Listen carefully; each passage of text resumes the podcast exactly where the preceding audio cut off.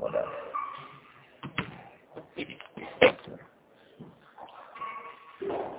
خب طبق اطلاعی که از سال قبل در واقع توی ایمیلی من گفته بودم قرار شد که جلسات این سال رو در مورد سوره نور بحث بکنم اینکه چند جلسه طول می‌کشه چون من معمولا یه حدسی می‌زنم بعد خیلی غلط در میاد مثلا میگم چهار جلسه میشه 20 جلسه این دفعه دیگه تصمیم دارم که هیچی نگم. همون هر چقدر شد دیگه. واقعا حالا میگم که مثلا اینکه چقدر آدم بخواد بحث بکنه می‌تونه از یک جلسه دو جلسه الا مثلا چند سال بحث بکنه دیگه. یه اینکه چه با چه دقتی می‌خوایم بحث بکنیم واقعا دیگه دست خودمون. کاری که من می‌کنم اینه که حالا براتون توضیح میدم. در واقع یه بار مثلا خیلی سطحی از اول تا آخرش بریم بعد دوباره یه خورده عمیق‌تری بار از اول تا آخرش بریم. بعد دفعه ممکن سومی داشته باشه دفعه چهارم دیگه اصلا نداره.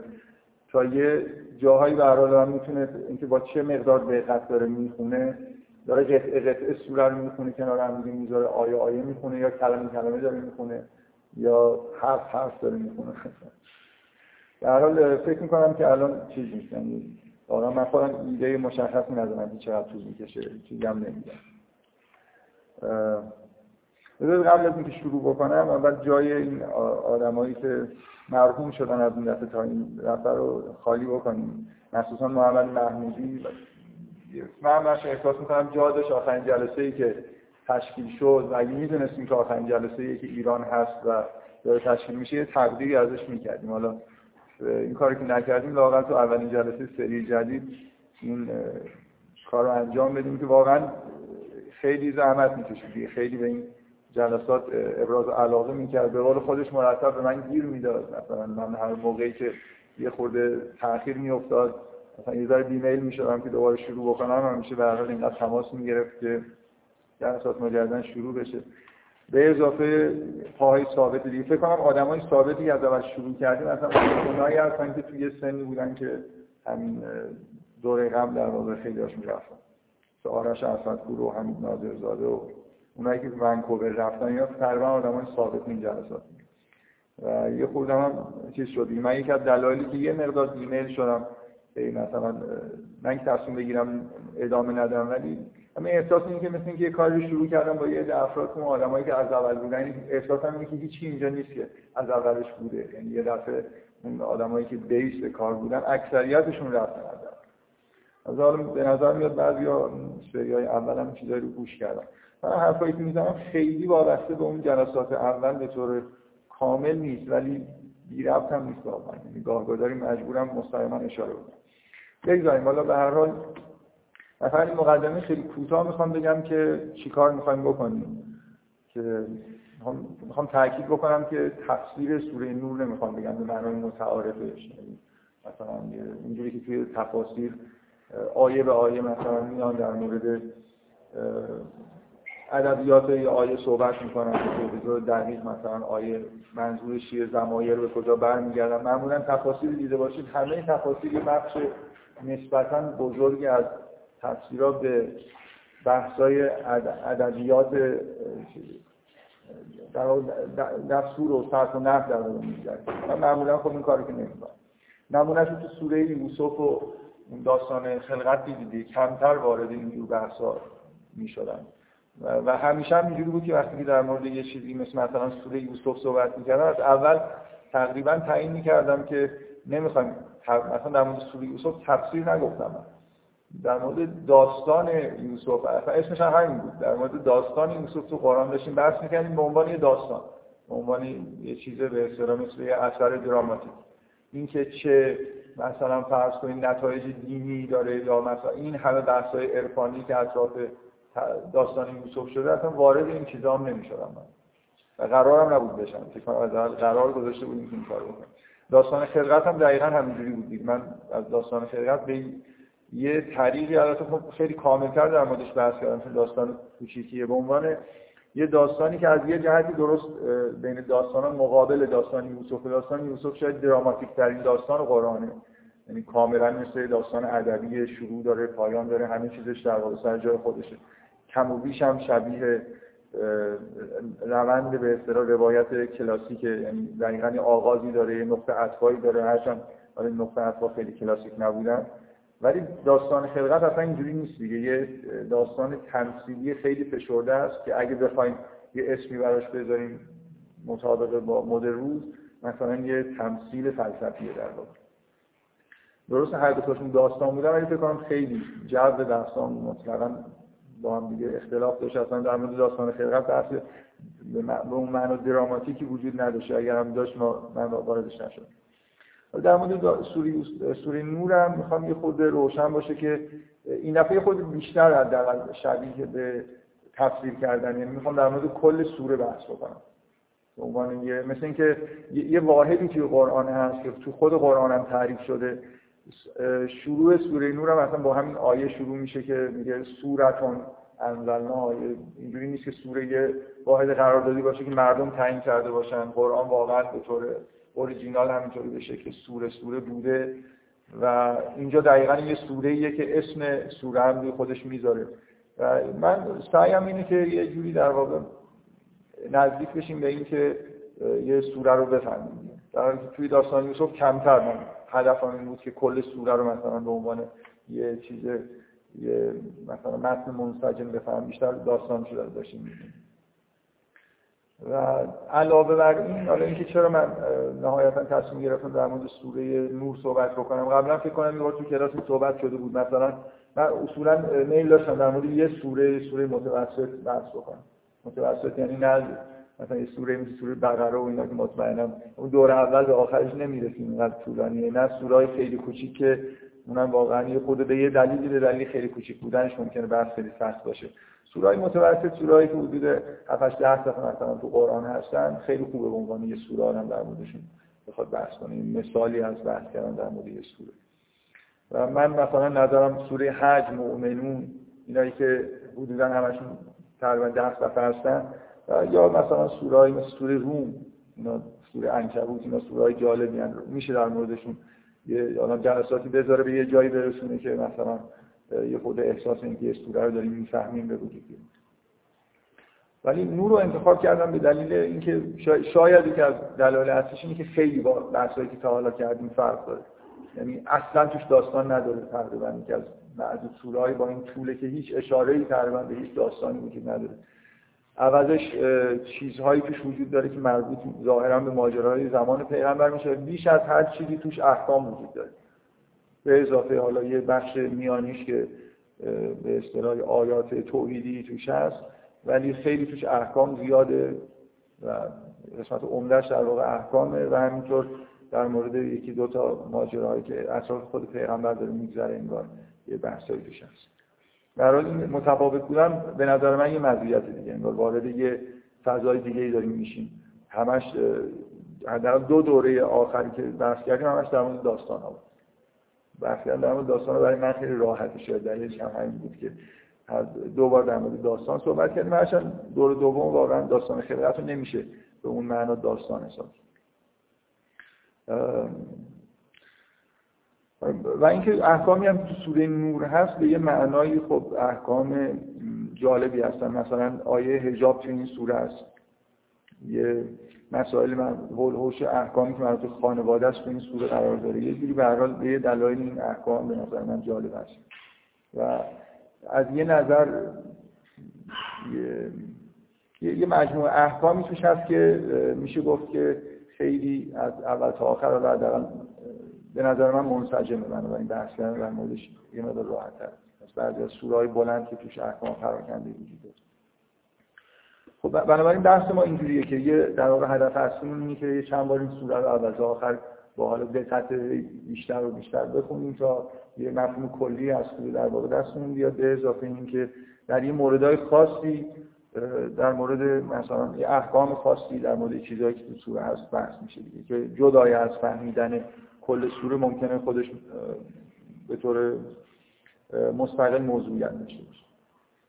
کاری که من می‌خوام بکنم در تو این جلسه اینه که اول از راه خیلی دور انگار باشیم به سوره نگاه بکنیم. یعنی مثل اینکه یه قطعه هایی که هر کدومشون می‌دونیم در مورد چی دارن بحث می‌کنن کنار هم دیگه بذاریم ببینیم می‌تونیم در واقع کلیت سوره رو بفهمیم که در مورد چیه.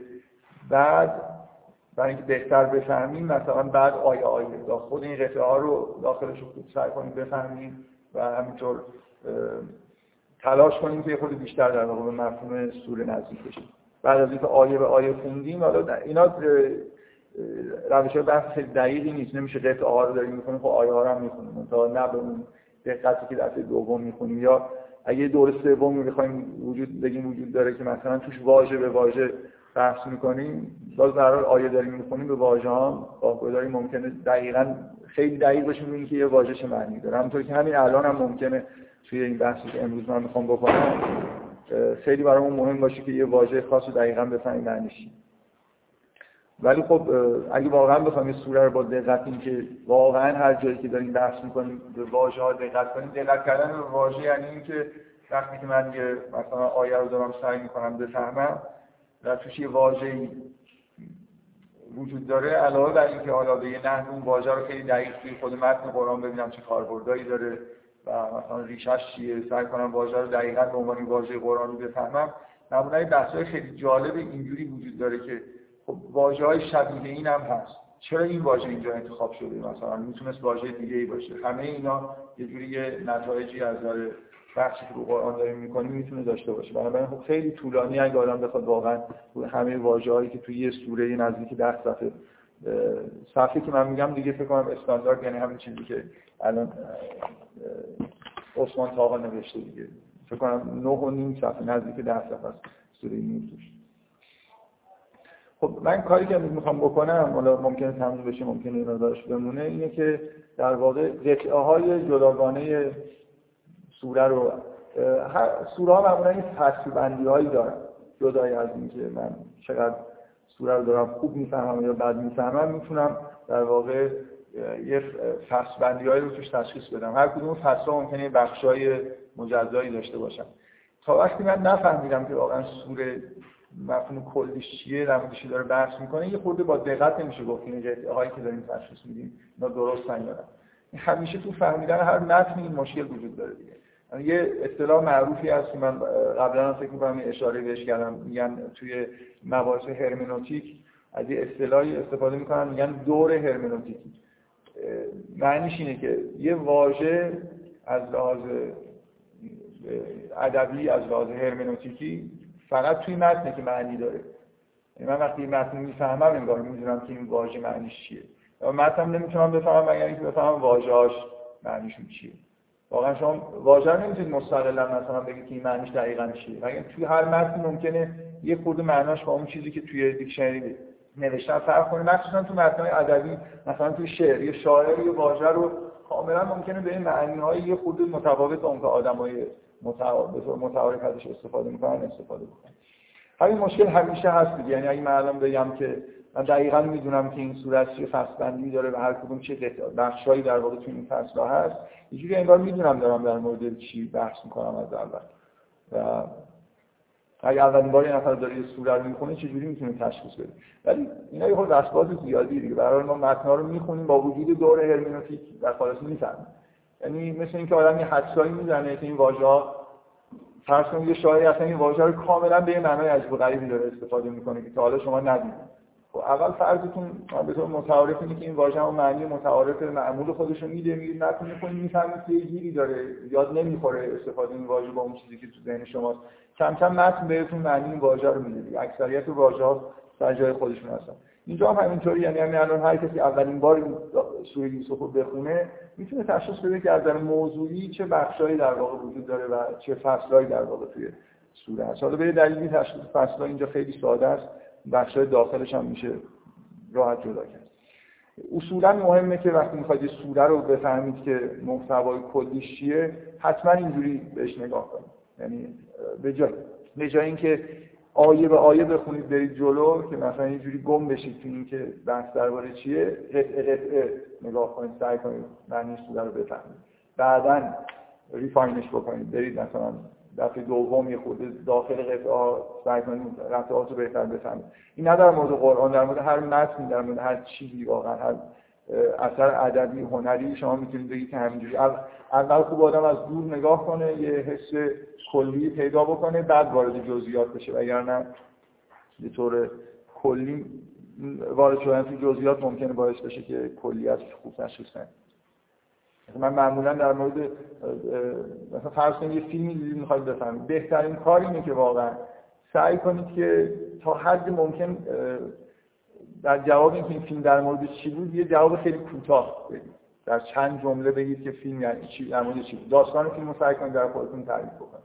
خیلی کمک می‌کنه به اینکه نزدیک بشید به این محتوای کلیش یعنی به جای اینکه تمام جزئیات تو ذهنتون باشه سعی کنید اگه یه نفر بهتون بگه مثلا در دو سه خط برای من بگو که این فیلم در مورد چیه این داستانی که فیلم در مورد چیه خیلی کمک می‌کنه به اینکه حاشیه‌ها رو بذارید کنار و یه جوری به اون قلب اثر در واقع نزدیک بشید. من کاری که امروز می‌خوام بکنم همینه یعنی یه خورده از دور وایسم و یه قطعه هایی رو در واقع بخونیم و کنار هم دیگه بذاریم ببینیم به چه چیزی می‌رسیم خب. بذار شروع کنم. من بنابراین کارم اینه که از اول تا آخرش سوره رو سعی می‌کنم امروز یه بار بخونیم ولی نه این کار رو بخوام آیا رو بخونم دقیقا ترجمه بکنم. یه خورده کلی تر از این که وارد جزئیات آیات بشیم.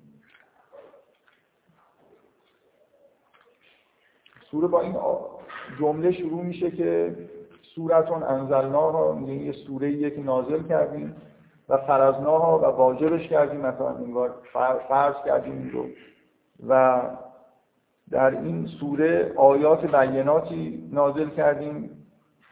شاید تذکر پیدا بکنیم. حالا نمی‌خوام وارد جزئیات بشم که دقیقا مثلا واژه تذکر تو قرآن به چه معنی حالا شاید خیلی دیرتر به اینجا برسیم که بخوایم به این جزئیات تاکید بکنیم. شروع خیلی خوبی داره بسم الله الرحمن الرحیم هم جزء سوره ها حساب میشه دیگه. معمولا فکر کنم الان اکثریت قانع شدن یه موقعی بین مفسرین خیلی اختلاف بود. فکر می‌کنم مفسرین عرب هم خیلی فکر کنم مفسرین شیعه همیشه بیشتر در واقع گرایششون این که بسم الله الرحمن الرحیم اون جزء سوره بگیرن. الان به نظر میاد از این مفسرین عرب هم به دلایلی مثلا یکیش این محاسبات ریاضی که کردن که همه چیز تو قرآن مذهب 19 در میاد. مثلا صفات الهی و اسم الله و اینا. بسم الله الرحمن الرحیم رو بذارید کنار اینا نظر 19 نمیشن. اونا مثلا اون تیپ آدمایی که خیلی این چیزا علاقه‌مندن عادت قانع شدن که بسم الله الرحمن الرحیم هم توی آیات سوره حساب کنن. من نمی‌دونم چرا نباید حساب کرد در حال ظاهرا از اولین بارایی که قرآن نوشته می‌شد بالای یه سوره بسم الله الرحمن الرحیم مینوشت. اما بگذاریم اینا اختلافای جزئی. سوره خیلی ظاهرا با یه جمله خیلی خیلی کلاسیک شروع میشه دیگه. مثل اینکه من وقتی می‌خوام الان من تا الان همین کاری کردم می‌خوام اول بگم که من در مورد دارم مثلا این سخنرانی درباره مثلا سوره نور است و قرار این کار بکنم. جمله اول خیلی جمله که متداول همین الان مثلا ممکنه یک سخنرانی شما گوش بدید که همچین جمله های اولش میشن این یه سوره که نازل شده و در که درش آیات بینات ببینید ولی بعد یه دفعه عجیب و غریب میشه. یعنی یه دفعه از آیه دوم شما انتظار ندارید یه همچین چیزی ببینید. مثلا اگه قبول بکنید که اسم سوره هم به یه جوری اسم چیز نیست یعنی جزء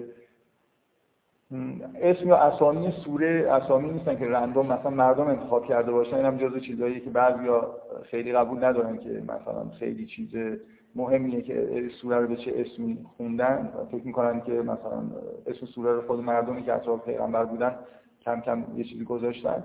به هر حال اگه اسم سوره رو حالا ما لاقل می‌دونیم که سوره نوره شروع می‌کنیم و بعد مثلا انتظار داریم که اولین آیه که ببینیم آیه معروف سوره نوره که الله نور و سماوات و الارض ولی اصلا می‌بینیم که از این خبران نیست. حرف از جرائم جنسی و نمی‌دونم اینه که چجوری تو دادگاه باید ثابت کرد که این جرائم مثلا اتفاق افتادن و الی آخر. بنابراین یه دفعه فکر کنم شروعش بذارید شروعش ناگهانی بودن این شروع مثل مثلا سوره انفال. این, یه نوع در واقع شروع که توی خیلی از سوره قرآن شما می‌بینید که یه دفعه انگار حرف میشین وسط یه معرکه. و بعد کم می‌فهمیم که اصلا ماجرا چیه؟ مثلا مثلا سوره انفال. انفال. شروع میشه بسم الله الرحمن الرحیم. میگه از علومه که انل انفال. میگه از در مورد غنایم جنگی می‌پرسن. می‌فهمیم که جنگی شده و مسلمان‌ها بردن دیگه. که حالا دارن در مورد غنایم جنگی از پیغمبر سوال می‌کنن. ولی اولش اینجوری نیست که مثلا یه مقدمه که جنگ شد.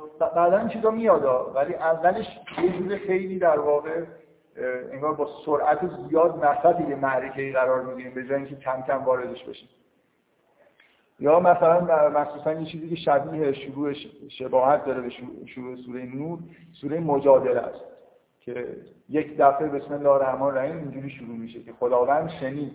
این یه دعوای خانوادگیه دو تا زن و مرد دارن با هم دعوا می‌کنن. شروع سوره یه دفعه اینه. خداوند شنید اینو که اینا داشتن با هم دیگه دعوا می‌کردن و به پیغمبر شکایت می‌کردن از این جهت شبیه اینه که چیز خوب من یه بار اینو به عنوان مثالی از این گفتم که اگه یادتون باشه خیلی وقت قبل اگه کسی بودتون جلسه یا گوش کرده یه،, یه چیز خیلی مهم تو قرآن این به اصطلاح رفتن از وحدت به کسرت از کسرت به وحدت این اصلا قرار ما انگار یه جوری آموزش ببینیم که توی همه موقعیت ها بتونیم اون دیدگاه توحیدی رو حفظ بکنیم. یعنی انگار, انگار خداوند یک بار داره به ما تمرین میده که موقعیت های مختلف رو چجوری نگاه می‌کنیم. ما قرار مثلا دنیا رو انگار یه جوری نگاه بکنیم که همونطوری که خداوند می‌بینه همونطوری. خداوند همونجوری دنیا رو می‌بینه که هست. ما هم قرار همونجوری ببینیم که دنیا واقعا هست نه از دیدگاه های مثلا شخصی خودمون. بنابراین یه بار انگار خداوند داره به بدترین به سخیفترین موقعیت های بشری هم که ممکنه پیش بیاد نگاه می‌کنه و توی قرآن یه ذکری ازشون میاره. این خیلی نکته مهمیه که توی قرآن موقعیت های وجود دارن که خیلی موقعیت های به اصطلاح امروزی چیپی هستن. ولی باز تو قرآن ذکر میشن به دلیل اینکه به هر حال اون اون موقعیت ها موقعیت هایی هستن که حالا موقعیت هایی که شیطان در واقع ایجاد کرده موقعیت جالبی نیستن مثلا گناهی اتفاق افتاده حالا یه دادگاهی تشکیل شده یه زن شوهری با هم دعواش شده در حال ما توی به در قرار نیست زندگی بکنیم. توی جامعه زندگی می‌کنیم و توی موقعیت های خیلی عجیب و غریب هم توی زندگیمون ممکنه قرار بگیریم. بنابراین باید یه تمرینی داشته باشیم که این موقعیت ها رو هم یه جوری یه دفعه احساس نکنیم که انگار از این دایره توحید خارج شدیم اونا هم همیشه در واقع توی اون جایی که قرآن به این چیزا اشاره می‌کنه یه جوری انگار داره تحلیل توحیدی از به ما یاد میده که اینا به چه طریقی در واقع وصل میشن به صفات الهی. چه چیزی از صفات الهی میشه توی این دعوای از زن شوهر مثلا؟ من اون موقع گفتم که این مزیتی که ما داریم که یه کتاب مثل قرآن دستمون هست آدمایی که میرن گوشه نشینی می‌کنن و توی غار مثلا میرن سالها عبادت می‌کنن مثلا مثلا همینجا در غار که بیان بیرون اولین موقعیت هایی که توش قرار می‌گیرن اصلا نمی‌فهمن دیگه. براشون ممکنه یه به یه توحید خیلی به حالت مثلا وحدت وجود و اینا هم رسیدن. ولی نمی‌تونن تو جامعه زندگی بکنن. مثلا وارد دعوای زن شوهر بشن یا یه ازدواج بکنن و بعدا دعوا بشه خودشون توی موقعیت خیلی غیر توحیدی می‌بینن. این در واقع اون چیزیه که میگن توی قرآن در واقع هی مرتب ما وارد عالم کثرت میشیم. و بعد دوباره یه جوری برمیگردیم به عالم وحدت و انگار یاد می‌گیریم که چجوری توی همه چیز این صفات الهی اسماء الهی رو ببینیم. هدفیه که یکی از اهدافی که تو قرآن تعریف میشه. بنابراین خب عجیب نیست این سوره اینجوری شروع میشه که ما یه دفعه جایی بدی قرار می‌گیریم. انگار توی یه دادگاهی یه جرایمی مرتکب شدن یه عده و حالا دارن نگاه محاکمه میشن حکم داده میشه اجرا میشه. بعدا موقعیت های بدتر. توی همین صفحه اول واقعا هر چیزی جلو میره اوضاع بدتر هم میشه. یعنی به این واقعا موقعیت های خیلی شنیعی می‌رسیم که برای پیش شروعش اینجوریه که حرف از اینه که به اصطلاح حد رابطه نامشروع بین زن و مرد اینه که باید به هر کدومشون صد ضربه شلاق بزنید و هیچ رعفتی هم در دین خدا نسبت بهشون نداشته باشید که این این در واقع یه جوری این احساس رو میرسونه که جای این هست مردم معمولا توی این موقعیت ها ممکنه احساس بکنن که این خیلی سختگیریه دیگه. حالا توی مواردی ممکنه یه طوری اتفاقایی افتاده باشه که احساس بکنن که این یه خود بیشتر از سختگیرانه است و تاکید میشه که اینجا جای رعفت نیست. این کنتم تؤمنون بالله اگه به خدا ایمان دارید و به روز آخر و علاوه بر این در تشکیل این مجازات اینه که باید یک عده از مؤمنین هم شاهد این وارد شدن به اصطلاح این حد این آدما باشه. چون شروع چیزیه دیگه. به یه معنایی ما نه اینکه این موقعیتی که داره واسه میشه موقعیت شیطانیه ولی نتیجه یه چیز شیطانیه دیگه. حدیه که داره جاری میشه و اینکه یه انگار مرتب ما تو قرآن در واقع با این مواجه هستیم. انگار یه دشمنی وجود داره یه چیزهای شیطانی بر علیه بشر پیش میاد و بعد تمام کارهایی که مؤمنین دارن می‌کنن پیامبران دارن می‌کنن قرآن داره احکامی صادر می‌کنه اینی که انگار اینا یه رفع رجوع بشن. بنابراین ما در ابتدای کار در واقع با یه وضعیتی ما مواجه هستیم که انگار شیطانی موفقیتی به دست آورده یه گناهی واقع شده و حالا این داره یه مرهمی روش گذاشته میشه یه مجازاتیه که قرار مثلا یه اثر اون گناه رو از بین ببره. حالا اینکه احکام اصولا معنیشون چرا احکام هستن؟ مثلا معنی احکام چی اینا رو شاید بعدا خود بیشتر بحث بکنم. فعلا دارم سعی می‌کنم خیلی سطحی این قطعه ها رو اولین قطعه در واقع این چیزی که تو صفحه اول نوشته شده دیگه به وضوح داستان احکام مربوط به زنا و نحوه اثباتش و حالت مختلف که ممکنه پیش بیاد. چند تا حکمه بعد قطعه دوم مربوط به افک یعنی مثلا تهمت زدن به یک کسی که متهم کردنش به روابط نامشروع یا چیزی شد من برای که قطعه اول منظورم چیه. خب. حالا بلافاصله بعد از این یه آیه میاد که محتواش اینه که کسی که مرتکب زنا شده با زناکار ازدواج می‌کنه یا با مشرک و برعکس و این بر مؤمنین حرامه تحریم شده. حرم ذالک علی المؤمنین تحریم شده که کسی که مؤمنه با کسی ازدواج بکنه که ثابت شده که مثلا مرتکب همچین عملی شده. حالا دوم این این قسمت اولی که حکم در واقع روابط نامشروع و حدش گفته میشه و قسمت دوم درباره اینه که چجوری میشه اثبات کرد توی همش مسائل دادگاهیه چجوری توی دادگاه میشه ثابت کرد این حد رو در واقع جاری کرد. حرف از اینه که باز واقعا ما خودش از ذهنمون چیز ذهنمون آماده است برای شنیدن یه همچین چیزایی. برای اینکه شاید قبلا در واقع توی بحث احکام شنیدیم. ولی بعد می‌خوام بگم که اولین بار یه نفر وارد این سوره رو داره می‌خونه و هیچ اطلاعی نداره به شدت اینجاش تعجب می‌کنه. روش اثبات اینه که اگه کسی بیاد یه همچین چیزی رو در مورد این نفر بگه چهار نفر شاهد باید بیاره که این کار رو دیدن که مثلا یه همچین اتفاق افتاده. خیلی سخت بیران است دیگه. شما انتظار چجوری میشه انتظار داشت که همچین رابطه مسیانه رو چهار نفر بیان در دادگاه شهادت میدن که ما به چشم خودمون دیدیم مثلا یه همچین اتفاق افتاده. یه خورده فکر می‌کنم معنی اون حکم اول تغییر می‌کنه. در واقع اون حکم نمیشه گفت حکم حکم در واقع حد برای روابط نامشروعه برای روابط نامشروعی که خیلی بی‌پروا انجام شده انگار در ملأ عام. حداقل در 15 نفر باید دیده باشن که 4 نفرشون بیان شهادت بدن دیگه نیست؟ یعنی بله. همینجا در ادامهش هست ولی در مورد در مورد شوهری که با زن خودش در مورد زن خودش داره. یعنی موقعیت مرد و زن همسرش فرق می‌کنه دیگه. خیلی طبیعیه که یه مرد یه همچین چیزی رو در واقع به تنهایی دیده باشه.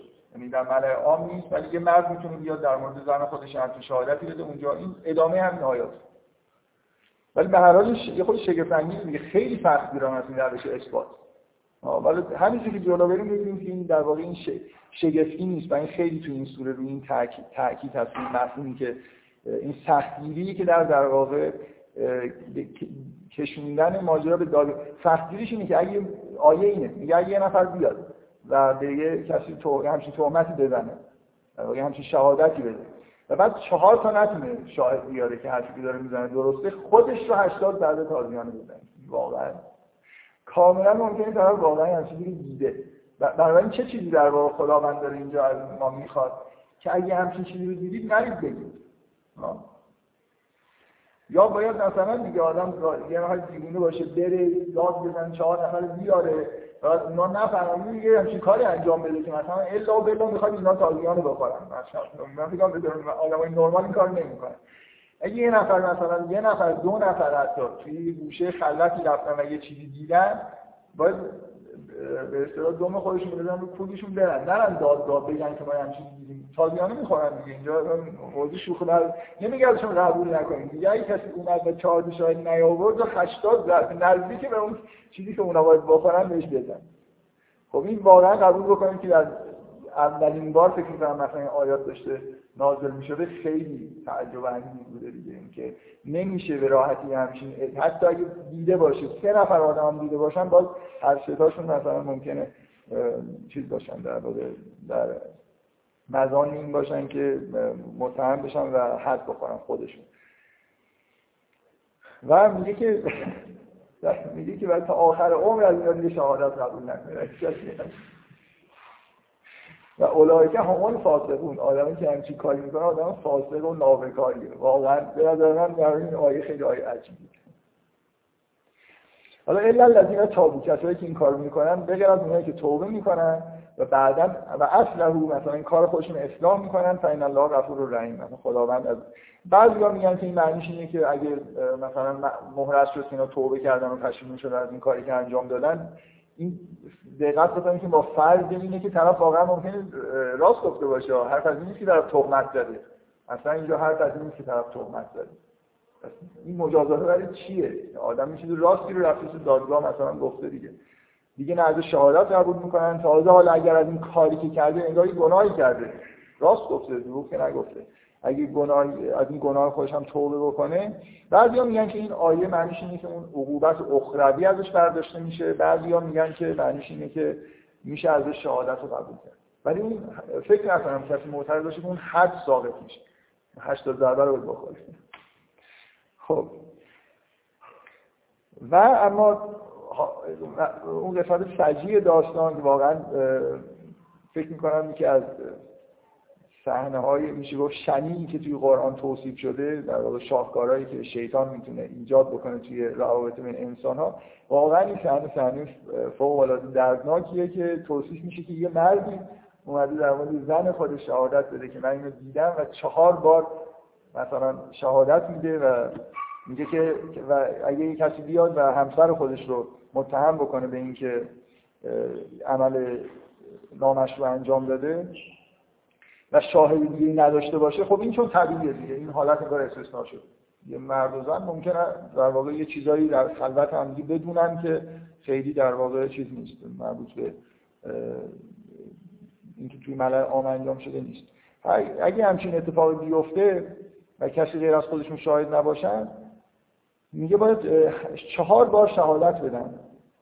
خود اون فرد باید چهار بار شهادت بده که داره راست میگه. و برای پنجمین بار بگه که خدا لعنت خدا بر من باشه اگر من دروغ میگم. و همسرش می‌تونه برای اینکه عذاب رو از خودش رفع بکنه چهار بار شهادت بده که این دروغ میگه و برای پنجمین بار بگه که غضب خداوند بر من اگر راست واقعا من جدا از این حکم مثلا معنیش چیه صحنه وحشتناکی که زن شوهر دیدن این داره تمام تلاشش می‌کنه که اون مثلا نابود بشه و اونم برای خودش نجات قطعا یه نفر از این دوتا که دارن این حرف رو می‌زنن چهار بار شهادت میدن و یه بارم این جمله وحشتناکی رو میگن که لعنت خدا بر من باشه یا غضب خدا.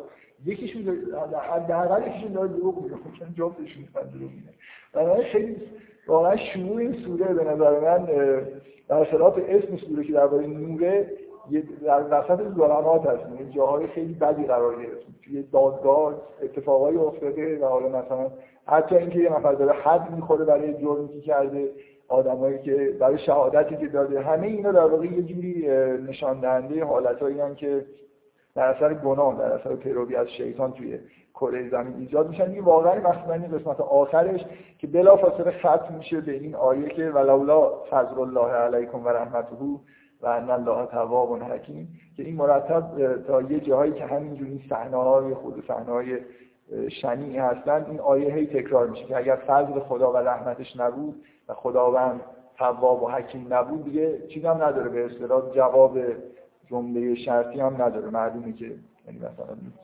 چه کارهایی که دارید می‌کنید چه وضعیه که مثلا توی کره زمین. اینی از اون جاهایی که آدم وقتی قرآن می‌خونه احساس می‌کنه که اون فرشته که اون روز اول که خداوند داشت انسان خلق می‌کرد یه چیزی گفت در میگرده فرشته های نگفتم.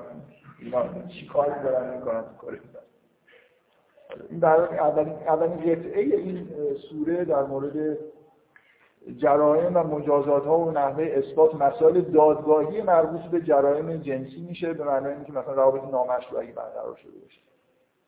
اینا چه رفتی به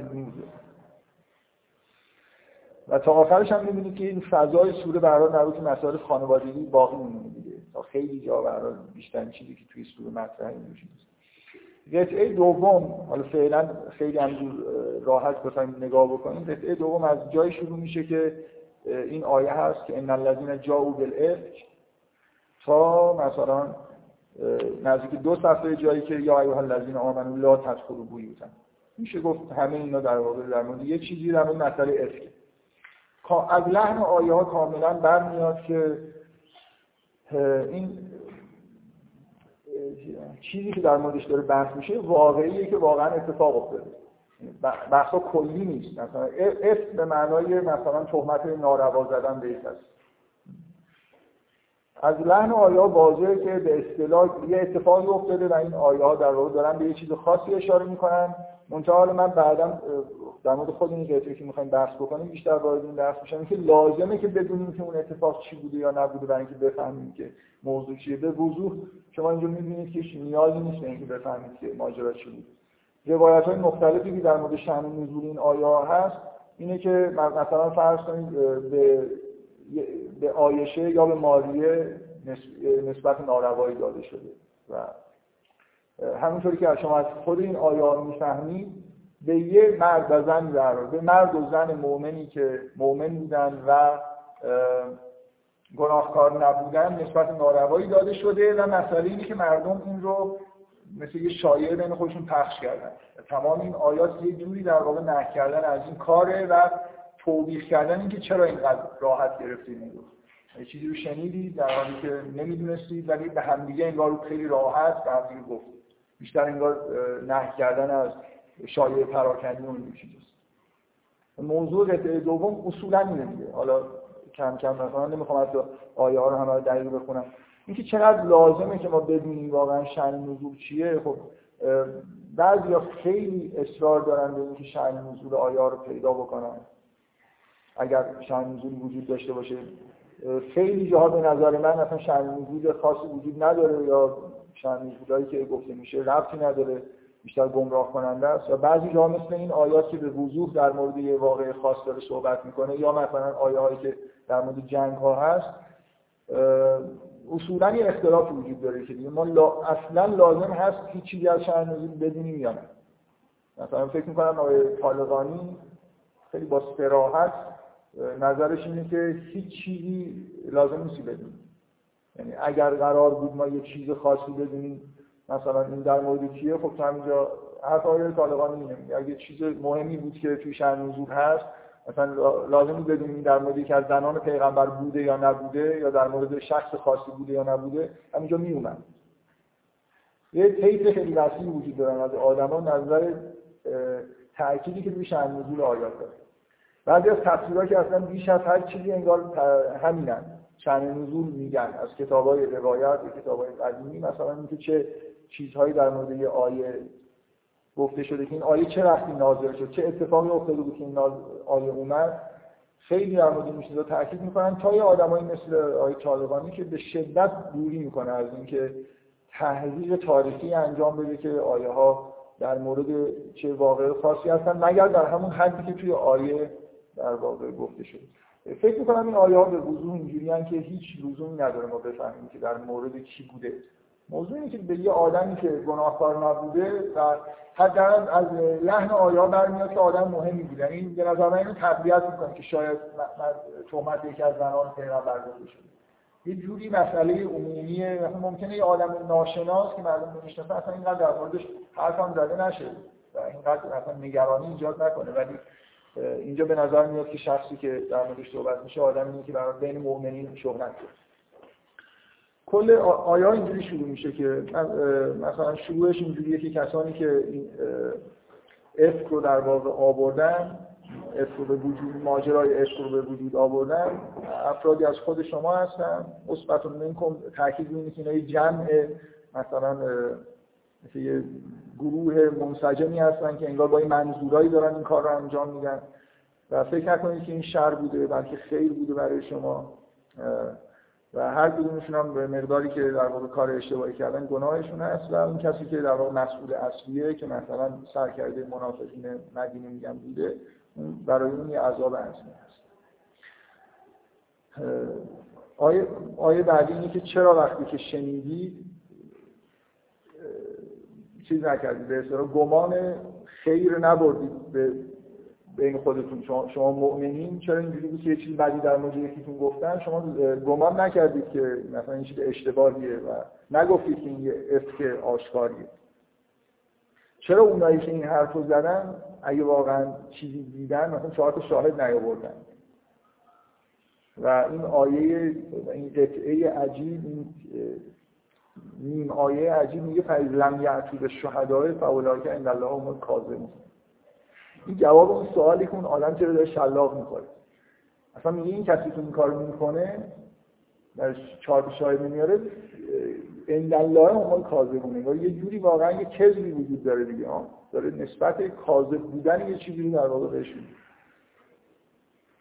و باز دوباره این آیه تکرار میشه که ولولا فضل الله علیکم و رحمته فی دنیا و آخره لمسکم فیما افستم فی عذاب هست اگه فضل خدا و رحمتش در دنیا و آخرت نبود با این کاری که شما کردید عذاب عظیم بهتون براتون نازل میشه.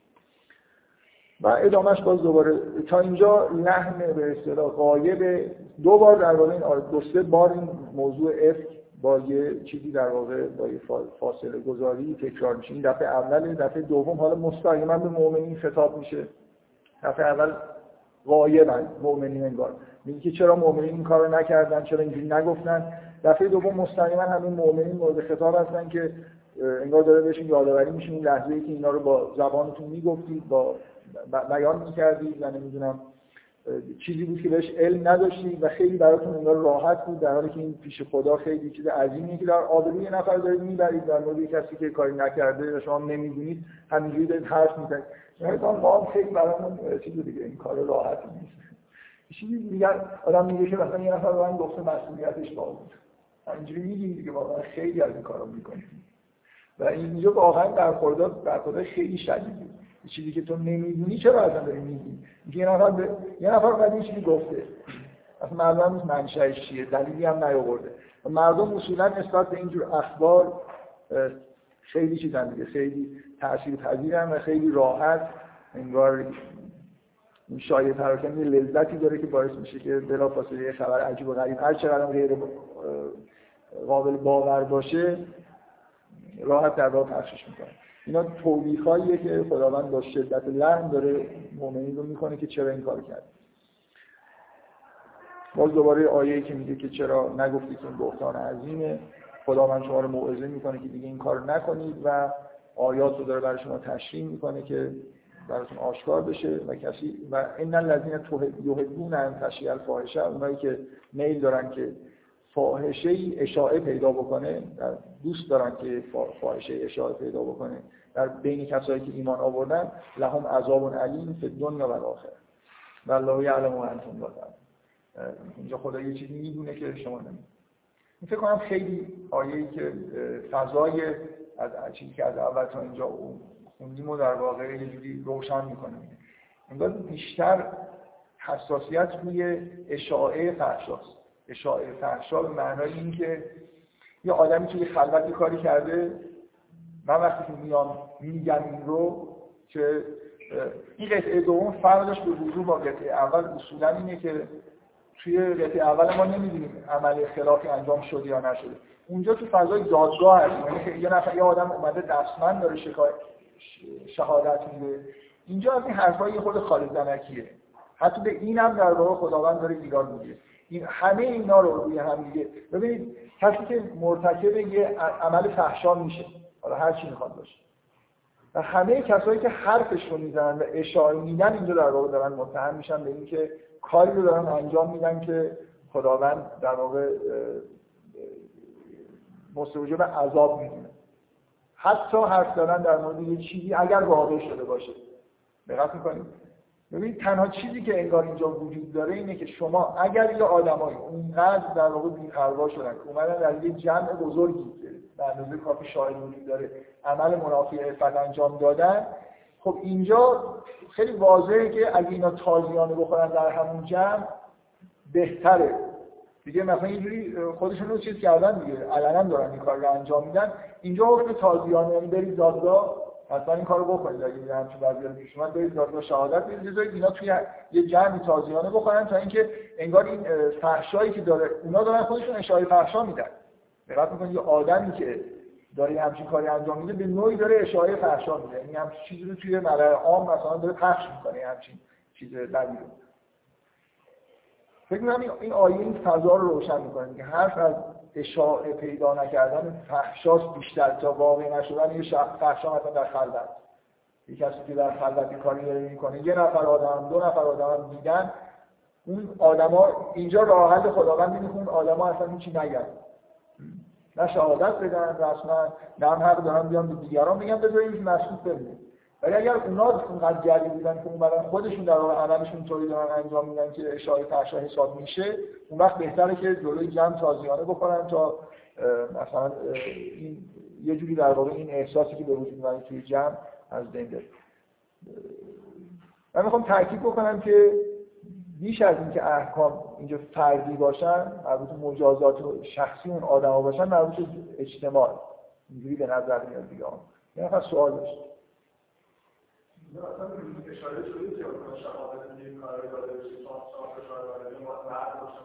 نه نه یه جایی تو قرآن هست که شهادت دو تا زن رو مقابل شهادت یه مرد می‌گیره. ولی اینجا حرفی از این نیست که شهود باید چیزی باشه ببین یکی از چیزایی که حالا شاید مثلا یه وقتی در موردش یه خود مفصل‌تر بحث بکنیم اینکه چقدر در واقع وقتی که احکام توی قرآن اومده اینا چیزن؟ مثلا ما قرآن اصولا هدفش اینه که احکام رو بیان بکنه. و سنت قرار چیکار بکنه. چون یه یه گرایش های افراطی وجود داره به اینکه بعضی ها معتقدن که احکامی که به سنت اومده اینا حساب نیست. یعنی ما در واقع یه جوری همه احکام همون تو قرآن اومده. اگر چیزی تو قرآن نیومده نمیگن حساب نیست میگن که مثلا فرض کن مربوط به همون زمان بوده دیگه. چیزهایی که تو سنت هر چیزی که توی قرآن هست دائمیه اونایی که توی سنت هست مثلا چیزای مربوط به اون زمان بوده می‌تونیم همش رو تغییر بدیم.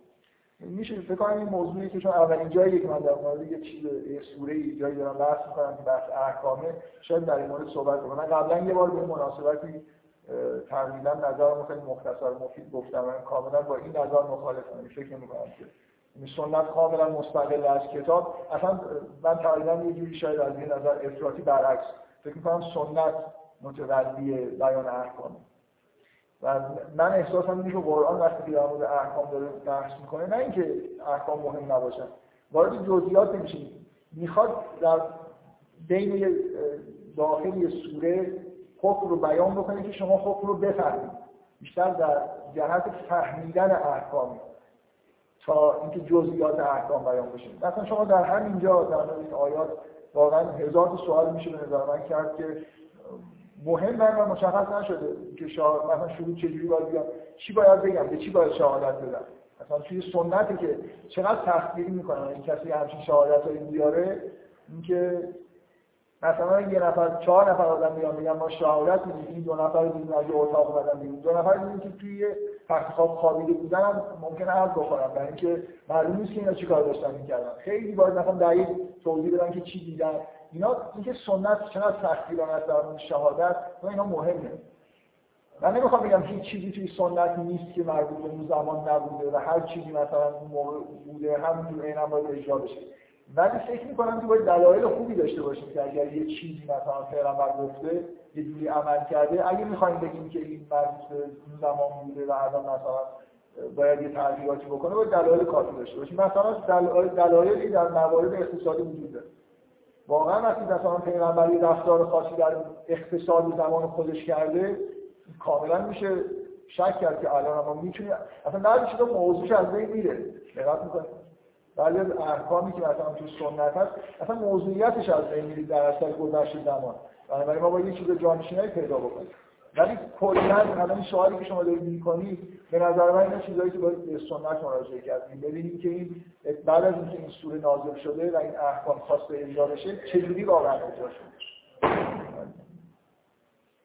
خب دوباره یه بار دیگه این آیه تکرار میشه که اگر فضل خدا و رحمتش نبود و ان الله رؤوف الرحیم و خداوند رؤوف الرحیمه. باز موضوع اسم همچنان ادامه داره. یعنی خود این قطعه از سه تا بخش کوچیک‌تر تشکیل میشه که همون موضوع رو داره در واقع در موردش صحبت می‌کنه. حالا قطعه اول ویژگیش اینه که ماجرا رو داره میگه و یه جور غایبی داره صحبت می‌کنه. دومیش در واقع یه جوری با لحن شماتت مؤمنین به طور مستقیمه که چرا این کارو کردی؟ حالا دیگه خطاب دارن قرار می‌گیرن. دور سوم یه خود حالا طولانی تره و مستقیما هم دیگه اولش مربوط به میگه ای کسانی که ایمان آوردی این آیه که توی قرآن بارها شبیه به همین اومده که ای کسانی که ایمان آوردی از رد پاهای شیطان رو در واقع پی نگیرید راههایی که شیطان رفته نرید و هر کسی که از خطوات شیطانی اصطلاح خاصی من قبلا یه بار گفتم که معنیش چیه که از خطوات شیطان پیروی بکنه. شیطان به فحشا و منکر امر می‌کنه و اگر ولولا فضل الله علیکم و رحمته ما زکا منکم من احد ابدا ولکن الله یزکی من یشاء. و اگر فضل خدا و رحمتش نبود هیچ کدوم از شما پاک نمی‌شدید ولکن الله یزکی من یشاء. و خداوند هر کسی بخواد پاک می‌کنه و خداوند سمیع و علیم. خب این واضحه دیگه. همون چیزی که از اول گفتم که نسبت دادن همه این چیزا انگار به شیطان که اینا اینا چیزایی که شیطان انگار می‌خواد. آدما دچار جرم بشن در مورد جرم بیان صحبت بکنن. ببینید اشاره چون وقتی در موردش حرف می‌زنی این می‌خوایم یه محیط اجتماعی داشته باشیم که همچین اعمال شنی توش دیده نشه. کسی نباید انجام بده خب سعی کنیم که مثلا یه مجازاتایی وجود داره که کسی نیاد در ملأ عام در این کار رو بکنه.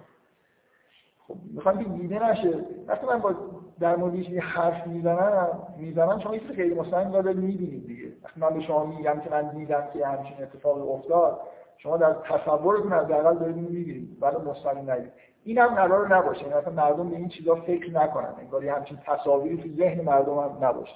این چیزیه که شیطان می‌خواد یه همچین مردم درگیر یه همچین چیزهای شنی باشن. کار نمونه که اینجا خیلی در موردش داره بحث میشه مسائل مربوط به روابط نامشروع و جرایم جنسی.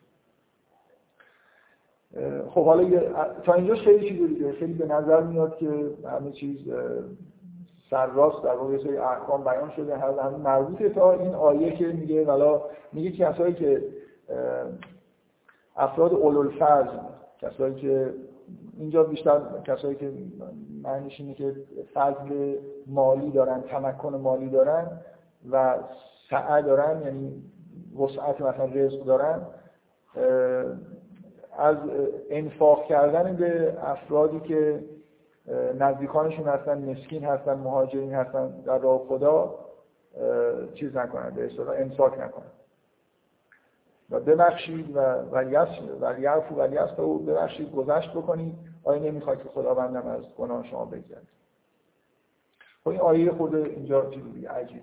ولی من فکر می‌کنم با سنت قرآنی یه جوری عجیب نیست. قبلا این مثالی دارم. ببینید من, که می‌خونم اینجوری می‌فهمم. حرف از توی آیه قبل حرف از تزکیه اومده یا مهمترین چیزی که توی قرآن حرفی که در مورد تزکیه هست اینه که آدما برای اینکه پاک بشن زکات میدن. مثلا واژه زکات امر زکات در واقع اون عنصر اصلی توی احکام که برای تزکیه مردم. شما هر چیزی رو انگار برای پاک کردنش یه بخشش رو باید بدید مثلا میگن که خب مالتونه که باید یه بخشش رو بدید علم میگن مثلا علم زکاتش چیه؟ زکاتش اینه که باید نشرش بدید نمی‌دونم فلان چیز زکاتی. هر چیزی انگار یه زکاتی داره. این زکات دقیقا من این کار رو انجام میدم که همه چیزایی که من متعلقه پاک بشه خودم در واقع به تزکیه برسم. این آیه به نظر من مثل من یه بار یادتون باشه این مثال دارم توی سوره حج این مثال خیلی واضحه جای دیگه هم تو قرآن راحت می‌تونید مثال شبیه پیدا بکنید که یه دفعه وسط یه بحثی ممکنه چیز خیلی مهمی پیش بیاد. یه آیه در موردش میاد و بعد دوباره بحث ادامه پیدا می‌کنه. یا اصلا ممکنه این مثل این چیزی که تو سوره حج هست موضوع بحث یه دفعه به توسط وسط یه آیه منتقل بشه به یه موضوع دیگه نمونهش سوره حج این آیه که بعد اینکه یه مقدار داره بحث می‌کنه میگه که ان الذين كفروا و یصدون عن سبیل الله داره در مورد کسایی که کافر شدن و جلوی راه خدا رو می‌گیرن صحبت می‌کنه. از مؤمنین گفته حالا من سوره حج نمی‌خوام قبلش دیگه بگم چی هست ولی به, یه جایی رسیده آیه اینجوری شروع میشه که حالا ان الذين به راستی اونانی که کافر شدن کفر و یصدون عن سبیل الله و المسجد الحرام و مسجد حرام. الذی جعلناه للناس این مسجد حرام جایی که ما برای مردم قرار دادیم. سواء العاکف و فیه و الباد غیر از اونایی که اونجا معتکفن و اونایی که از بادیه مثلا میان. و من یورد فیه به الهاد و کسی که اونجا به الهاد اراده الهاد بکنه به الهاد به ظلمه نزخ من عذاب علیم. از به عذاب علیم بهش می‌رسیم. اصلا اون جمله اول که ان الذين كفروا و یصدون فی سبیل الله و المسجد الحرام. دیگه اون چیزش انگار شرطش چی بود؟ خب خلاص حرف از این بود که کسایی که کافر شدن و اینطوری شدن و اینطوری شدن و مسجد حرامی که اینجوریه.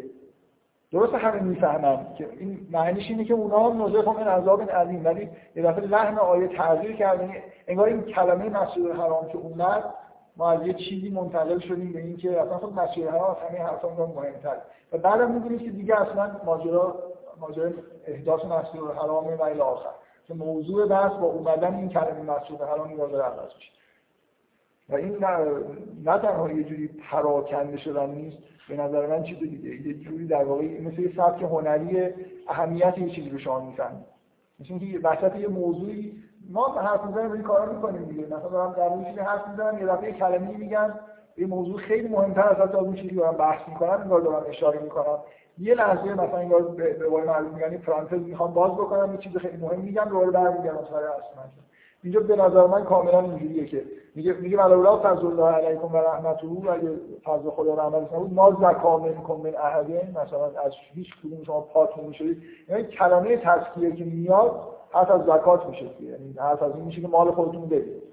دوباره دستور انفاق و زکات که این وسیله اساسی تزکیه است میاد و دوباره برمیگردیم بحث ادامه بنابراین اینجا اصلا هیچ پراکنده گویی نیست. مگر از تاکید در ادامه اهمیت پاک شدن پاک کردن مال کلا تزکیه. و اینکه خداوند اینو می‌خواد. همه حرفا انگار داره ولی میشه برای اینکه شما به تزکیه برسید. حالا من دارم خیلی از دور میگم نگاه می‌کنم و بحث می‌کنم ولی بعدا وارد جزئیات آیات نمیشه مجددا بفرمایید.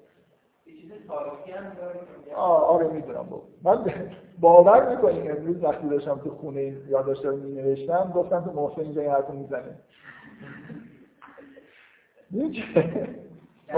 یه میگم باور کنم. همیشه یه چیزی که من یا می‌خوام تاثیر بندازم یا مثلا این ایراد اطلاعات زیادی شده. میشه فرض نمی کنی من اون داستان همه شنیدن دیگه. آخه چیه دار ساختن ولی یه داستان اینجا هست برای اینکه این آره.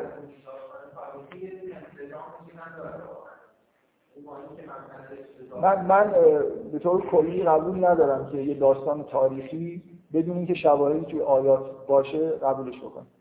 ممکنه حتی اتفاق افتاده باشه ولی ربطی نداشته باشه. می‌دونی منظورم چیه؟ یعنی حتی اگه من قطعا بدونم که اون داستان ساختگی نیست که فکر می‌کنم همچین چیزی داشته باشه پایه تاریخی خوبی فرسته باشه.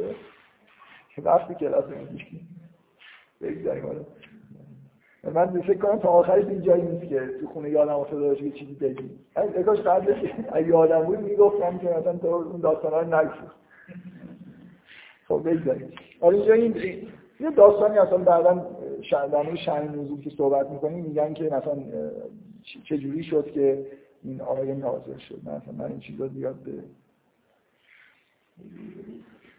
وقتی آیه اشاره وقتی آیه توجیه به اندازه کافی داره به نظر من کاملا این جزء چیزای طبیعیه که اینجوری داره بحث میشه. بعد از مسئله تسکیه حرف از زکات شده و دوباره برگشته و این یه جای قرآن هم نیست که این اتفاق افتاده باشه. کاملا مثل که ادبی قرآنه. احتیاج به توجیه خاصی نداره و نکته اصلی اینه که اشاره ای به اینکه مثلا ماجرای خاصی داشته این ماجرای اف به وضوح وقتی آدم می‌خونه می‌دونه که داره در مورد یه چیز خاصی بحث میشه ولی اینجا اصلا اینطور نیست. خب دوباره ادامه ماجرای اف این قسمت سوم این اینا که در واقع چیزایی هستن که انگار حائل بین دومین باری که به افک داره اشاره میشه و این در واقع دفعه سومه که خودشون در واقع مستقیما آیات در مورد ماجرای افک نیستن. این دفعه سوم که باز دو تا آیه در مورد افک هست یه جوری در مورد عاقبت آدمایی که یعنی در مورد دنیا نیست عواقب آدمایی که در واقع این کار رو انجام میدن داره صحبت می‌کنه. میگه کسانی که کسانی که تهمت می‌زنن به زنان پاک و که غافل هستن و مؤمن هستن. در واقع بیگناه هم لوی فی دنیا و الاخره. در دنیا و آخرت لعنت شده هستن و لهم عذاب عظیم و براشون عذاب عظیم فراهم میشه. یوم تشهد علیهم السنت اون روزی که این دیگه مربوط به قیامت. روزی که بر علیهشون زبانها زبانشون دستهاشون و پاهاشون شهادت میدن به اینکه چی کار می‌کردن. و اون روز روزیه که خداوند بهشون جزاشون به طور کامل میده که جزایی که حقشونه و یعلمون ان الله و حق المبین. و می‌فهمن و می‌دونن که خداوند حق آشکار. یه جوری انگار این فضا تغییر کرد اون دادگاه زمینی دیگه نیست. اینجا دادگاه و شهود اینجا چهار تا شاهد نه پنج تا شاهد وجود داره یه زبان و دو تا دست و دو تا پا. این شهود دارن توی دادگاهی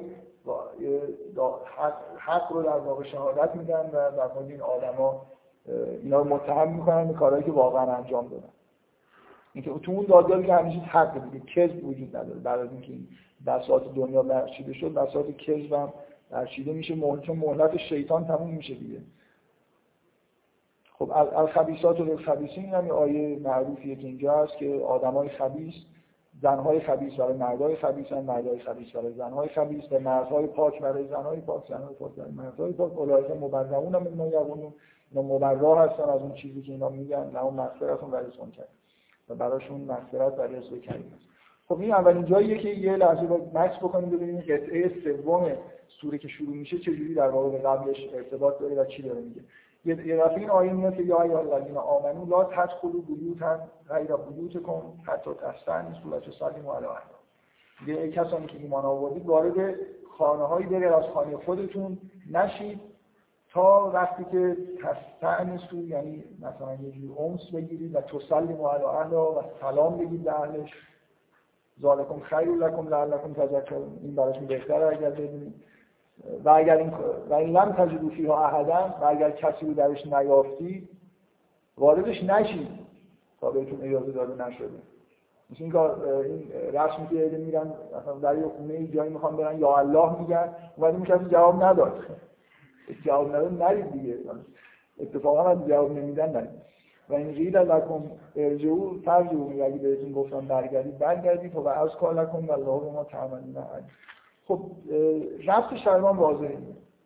مثل اینه که ببینید در ادامه اون تلاش که اعمال اشاعه فحشایی توی جامعه صورت نگیره این در واقع یه سری مقررات پیشگیرانه است. برای اینکه هیچ کسی همچین صحنه های شنی رو نبینه. این صحنه در خانه های دربسته و خلوت ها معمولا اتفاق میفتن من دوست دارم نندازم تا این برم توی خونه ای بعد یه چیزی ببینم که حالا اگه برم دادگاه ممکنه خودم شلاق بدن یا اونا رو شلاق بدن توی خلوت اتفاقایی ممکنه بیفته در درون بیت ها به خبرهایی هست که اما بهتر که من مطلع نشم.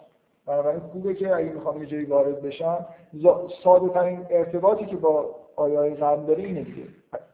من همه چیزایی که دارم میگم یه جوری در سطحی ترین تعبیر ممکنه دیگه برای اینکه آیه ها رو خیلی دقیق نخونیم. همینجوری به طور کلی که نگاه می‌کنیم این آیه به نظر میاد در ادامه جلوگیری از اشاعه فحشاست که این دفعه بحث از اینه که مؤمنین اصولا حرکتی انجام بدن رفتاری رفتارشون طوری نباشه که اگر یه همچین صحنه‌ای نه در ملأ عام در خلوت ها داره اتفاق میفته در معرض دیدشون قرار بگیره که بعدا حالا خودشون آسیب ببینن یا برای برن حالا وارد اون مراحل دادگاهی یا حرف زدن بشن. مثل اینکه جلوگیری از یه, جور جلوگیری از اشاعه فحشاست من اگه جایی برم و اینو ببینم حداقل به منم سرایت کرده. یه چیزی از گناه اونا به منم سرایت کرده. من یه صحنه رو که نباید میدم میدم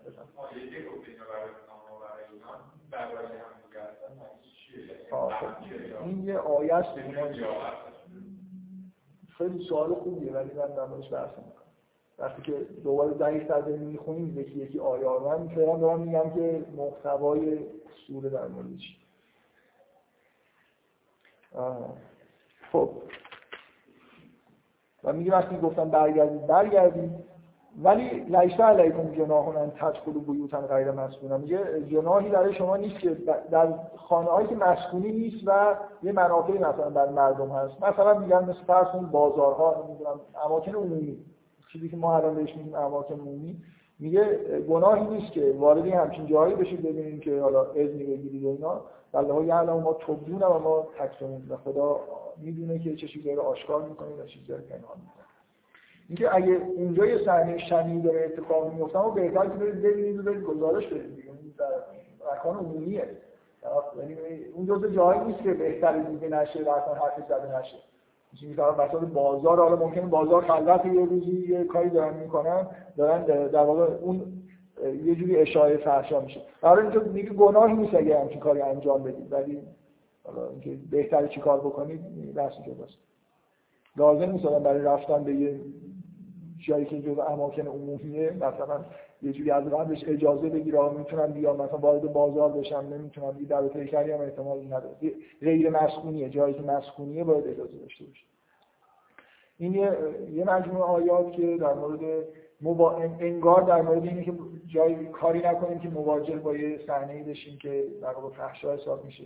و بعد یه مجموعه آیات دیگه ای که در اینا در واقع آیات خیلی خیلی معروف حجاب هستن که تو سوره نوره که به به مؤمنین میگه که اصولا چش... چشمای خودتون رو بپوشونید و جلوی شهواتتون رو بگیرید که این که از کار لکن برای شما پاکتره ان الله خبیر بما یصنعون. این همین حرف به زنهای مؤمن هم زده میشه که چشم بپوشن و جلوی شهوات رو بگیرن و یه چیز اختصاصی برای زنها که در واقع آیات حجابه و اینکه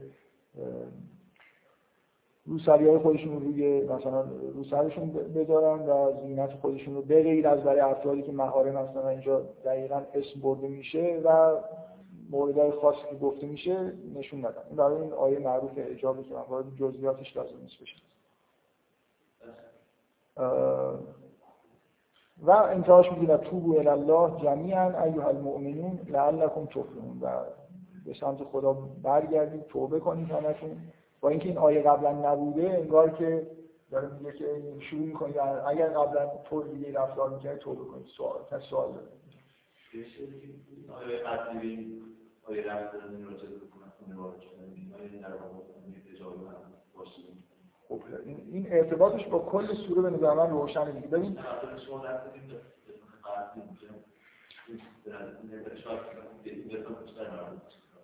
منظورت اون قسمت اجازه گرفتن که منظورت اینه که چیزی که نباید دیده بشه مثلا آدمای بی زنهای بی‌حجاب ممکن باشن خب فرق نمی‌کنه برای من اینجوری نیست که یه حکم کلیه که ارتباطش با ما قبلش مثل به اشاره فحشاست اینجوری هم هست معمولا متعارف ترین چیز برای اجازه گرفتن اینه که یه کسی در موقعیتیه که نباید دیده بشه. در واقع یه جوری انگار یه زنی که توی وضعی هست که نباید دیده بشه این فحشا حساب میشه دیگه براش. این منظورم که فقط مسئله جرم جنسی فقط چیز نیست که به اصطلاح عمل منافی عفت انجام دادن نیست. هر جور چیزی. وقتی سرزاده وارد خونه بشه ممکنه با یه صحنه مواجه بشه که نباید ببینید خب. ولی هر حال که می‌زنی درسته. اون آیه ها به این آیه هم ارتباط دارن. مثلا وقتی که قراره که مردم حجاب داشته باشن انگار تو خونه خودشون راحت باشن هر کسی سرشون نمیزه بیاد وسط ولی مهم اینه که اون به قبل خودش مربوط هست. خب. و این آیات اجام که واضحه اینا هم که معلومه. بذارید اینجوری اصلا سه ای که اینجا داریم در موردش بحث می‌کنیم یه قصه در مورد اینه که کلا در مورد مسئله جلوگیری از اشاعه فحش است. یه آیه با صراحت در واقع این اشاره می‌کنه اون چیزی که خدا نمی‌خواد و می‌خواد جلوشو بگیره اشاره فحش قطعه اول اینجوریه که انگار شیطان واقعا موفق شده احتمالا یه عمل منافی انجام شده در یه نمای عام. خب یه رفتن شهادت دادن تازیانه حد بشه که در واقع جلوی این چیزا گرفته بشه مجازات باید بشن. و یا اینکه در محیط محیط دادگاهی یه آدمایی دارن شا... کاملا به طور علنی شهادت میدن که همین چیزی رو دیدن و دارن مثلا قسم می‌خورن یه جوری چهار شاهد بردن دارن چیزی ثابت می‌کنن. این دفعه اول بیشتر در واقع فضا اینجوریه که انگار جرمی اتفاق افتاده. و حالا داره مجازات میشه و در موردش صحبت میشه توی محدوده دادگاه هاست بیشتر. بعد قطعه دوم در مورد این مسئله اف در مورد جایی که هیچ چیزی اتفاق نیفتاده به غیر از اینکه حرفایی فقط داره زده میشه. حرفایی که هیچ مصداقی ندارن. اصلا دروغ داره گفته میشه. و کاملا فرق داره فضا با دفعه اول. دادگاهی نه, نه هیچی. فقط یه مجموعه حرفای دروغ که به صورت شایع بین مردم داره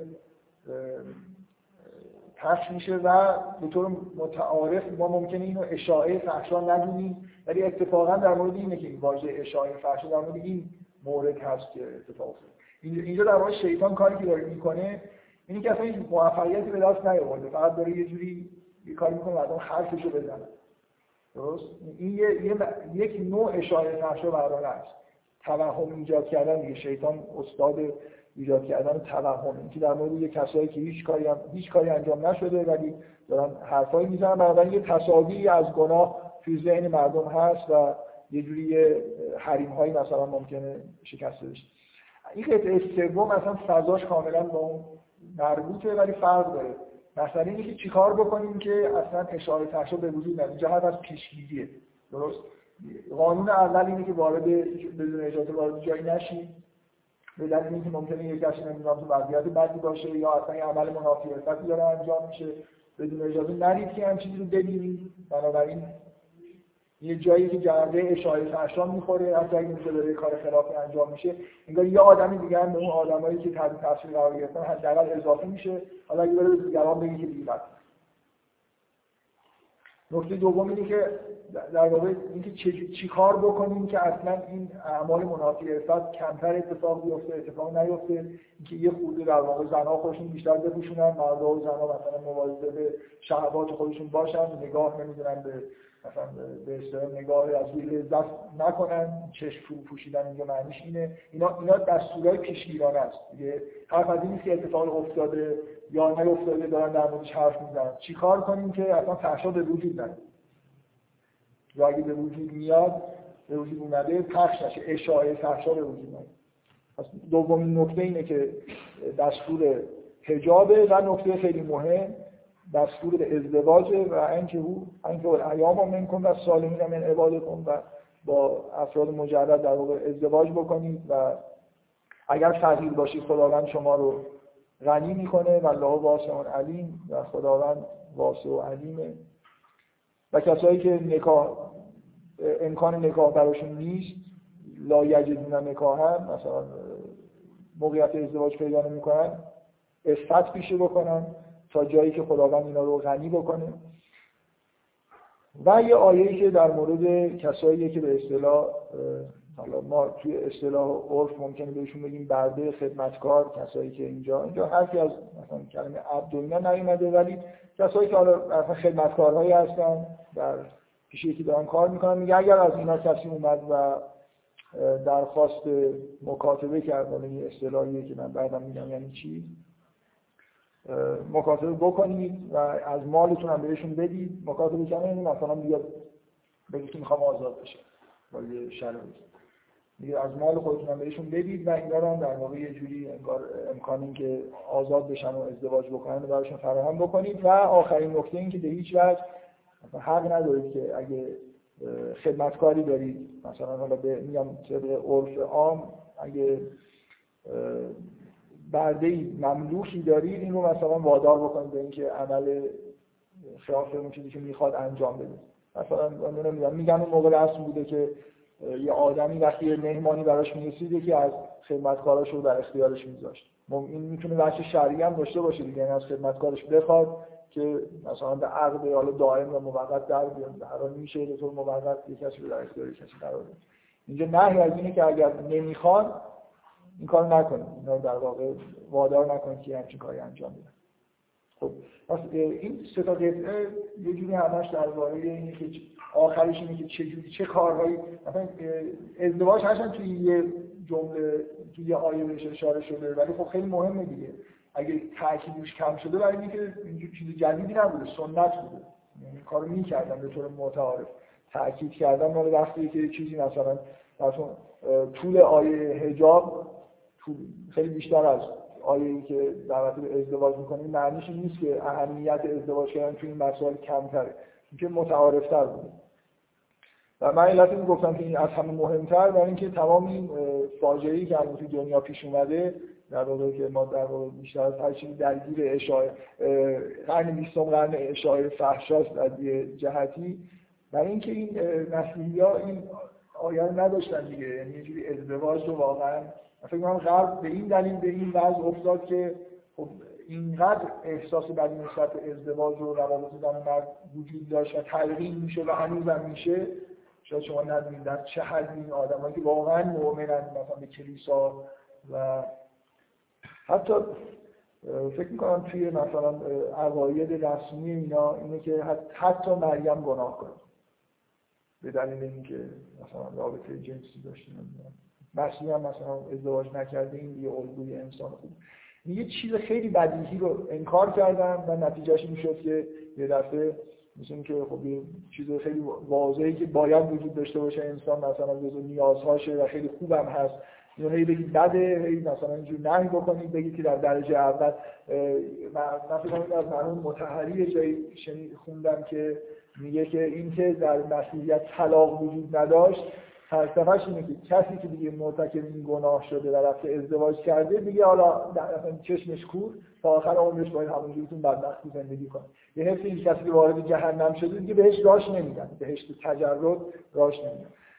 به این دلیل میگم این آیه مهمه که لاقل ما فکر بیشتر از هر چیزی توی این دوران مدرن گرفتار این سختگیری ازدواج شدیم که اینقدر فشار اومد به مردم. حالا در مورد این چیزا شاید خود بیشتر بعدا بحث بکنم این موضوع این سوره از یه جهتی برای ما خیلی مهمه و این توی دورانی زندگی می‌کنیم که این مسائل مسائل اصلی یکی از مسائل اصلی دنیا شده.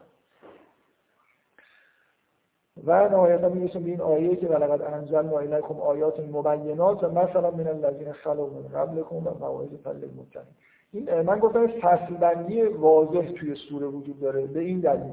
که این مثل یه ترجیم بندی توی سوره هست. که اگه شما اصلا سوره رو به محت... اصلا عربی ندونید این سوره رو بخونید می‌فهمید که از سه فصل مجزا تشکیل شد این سوره اول شروع می‌کنه این انزلنا و مثلا و فرزنا و انزلنا فیها آیات بینات. اینو میگه بعد یه چیزایی میاد می‌رسه به اینجا میگه ولقد انزلنا الیکم آیات مبینات. دوباره انگار همون رو داره به شکل دیگه تکرار می‌کنه. بعد این آیه هست که الله نور سماوات و الارض وقتی که این سری آیاتی که از اینجا شروع میشه در مورد آیات توحیدی اصلا تموم میشه دوباره این آیه به شکلی تکرار میشه لقد انزلنا آیات مبینات. و وارد فصل سوم میشیم که یه جوری برمیگرده به موضوعی مربوط به چیزایی که توی فصل اول و مربوط به چیزایی که فصل دوم هست. پس یه فصل رو در واقع امروز من حداقل تا اینجا یه فصل رو گفتم که خیلی هم بیشتر کلی بهش نگاه کنیم از سه قطعه تشکیل شده که همشون به نوعی در مورد فحشا و ارائه فحشا توی جامعه هست.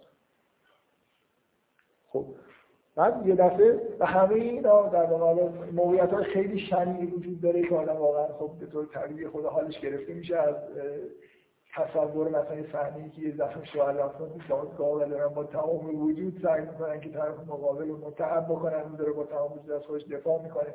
خیلی صحنه های جالب نیست که آدم ببینه و کل خب این آیات احکام آیاتی نیست که خیلی جذابیت معنوی داشته باشه. در واقع اینا مثل این آیات در واقع بیشتر شبیه اینن که انگار شیطان موفقیت هایی به دست میاره یه زخم هایی می‌زنه چجوری روش مرهم مرهم بذاریم و چجوری سعی بکنیم که این کارها اتفاق نیفته. اینا بحثای خیلی سطح بالای توحیدی نیست.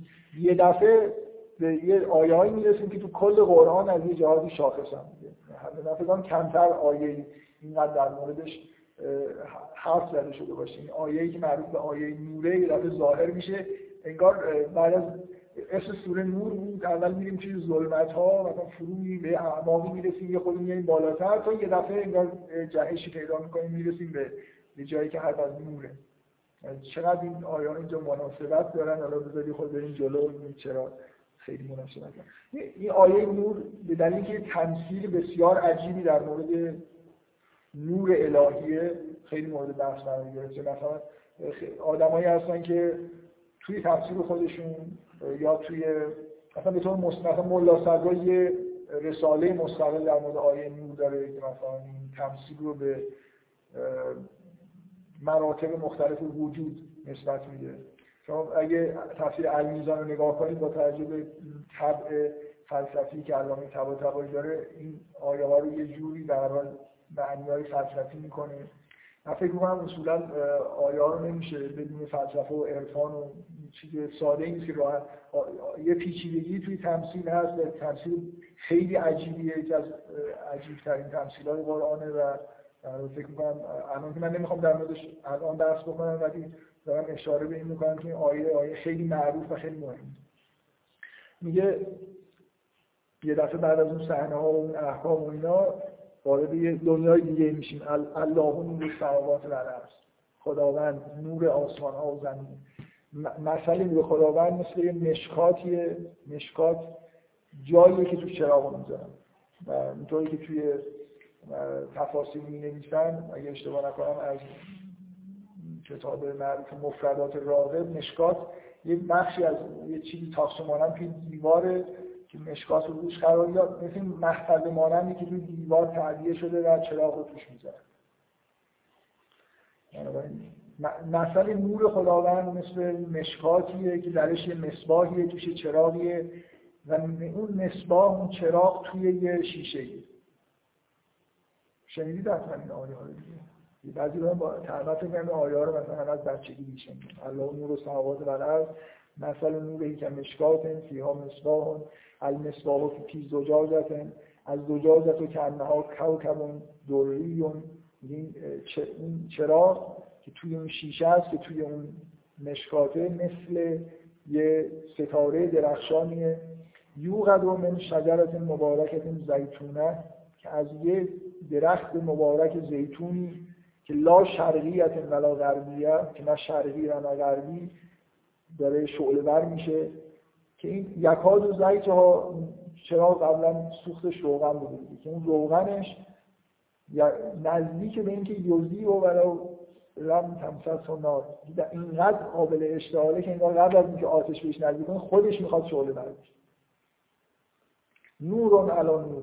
نوریه نوری. این آیات واقعا بعد از اون آیات چقدر میکسبه که خود از اون حالت همش حرف از نور و چیزایی خیلی قشنگ و تمثیل جا یهد الله لنور من یشا و خداوند به نور خود شرایت می‌کنه هر کسی بخواد. و یضرب الله الامثال للناس امثال للناس خداوند دو بار حرف از کلمه مثل آورده که یه باری نفر فکر نکنه که این چیزی در سر خداوند داره میشنوه و خداوند نورش مثل چراغ حالا این اشکات و این درخت کجاست؟ از این بحثایی که بعضیا توی روایات هست که اصلا یه نفر میاد می‌پرسه درخت کجاست؟ جایی که یا حتی بعضی مفسرین گفتن که اون درخت منظور درختی در شام چون شام نه شرقیه نه غربی. چقدر این حرف جالبه. خب. و دو بار تو این آیت تو یه دور آیت اول و آخرش کلمه مثل رو آورد مثل و نوره ای مشکات آخرش هم یضرب الله امثال للناس ولی باز یه دور میش نمیدن می‌خوام ببینم درخت کجا.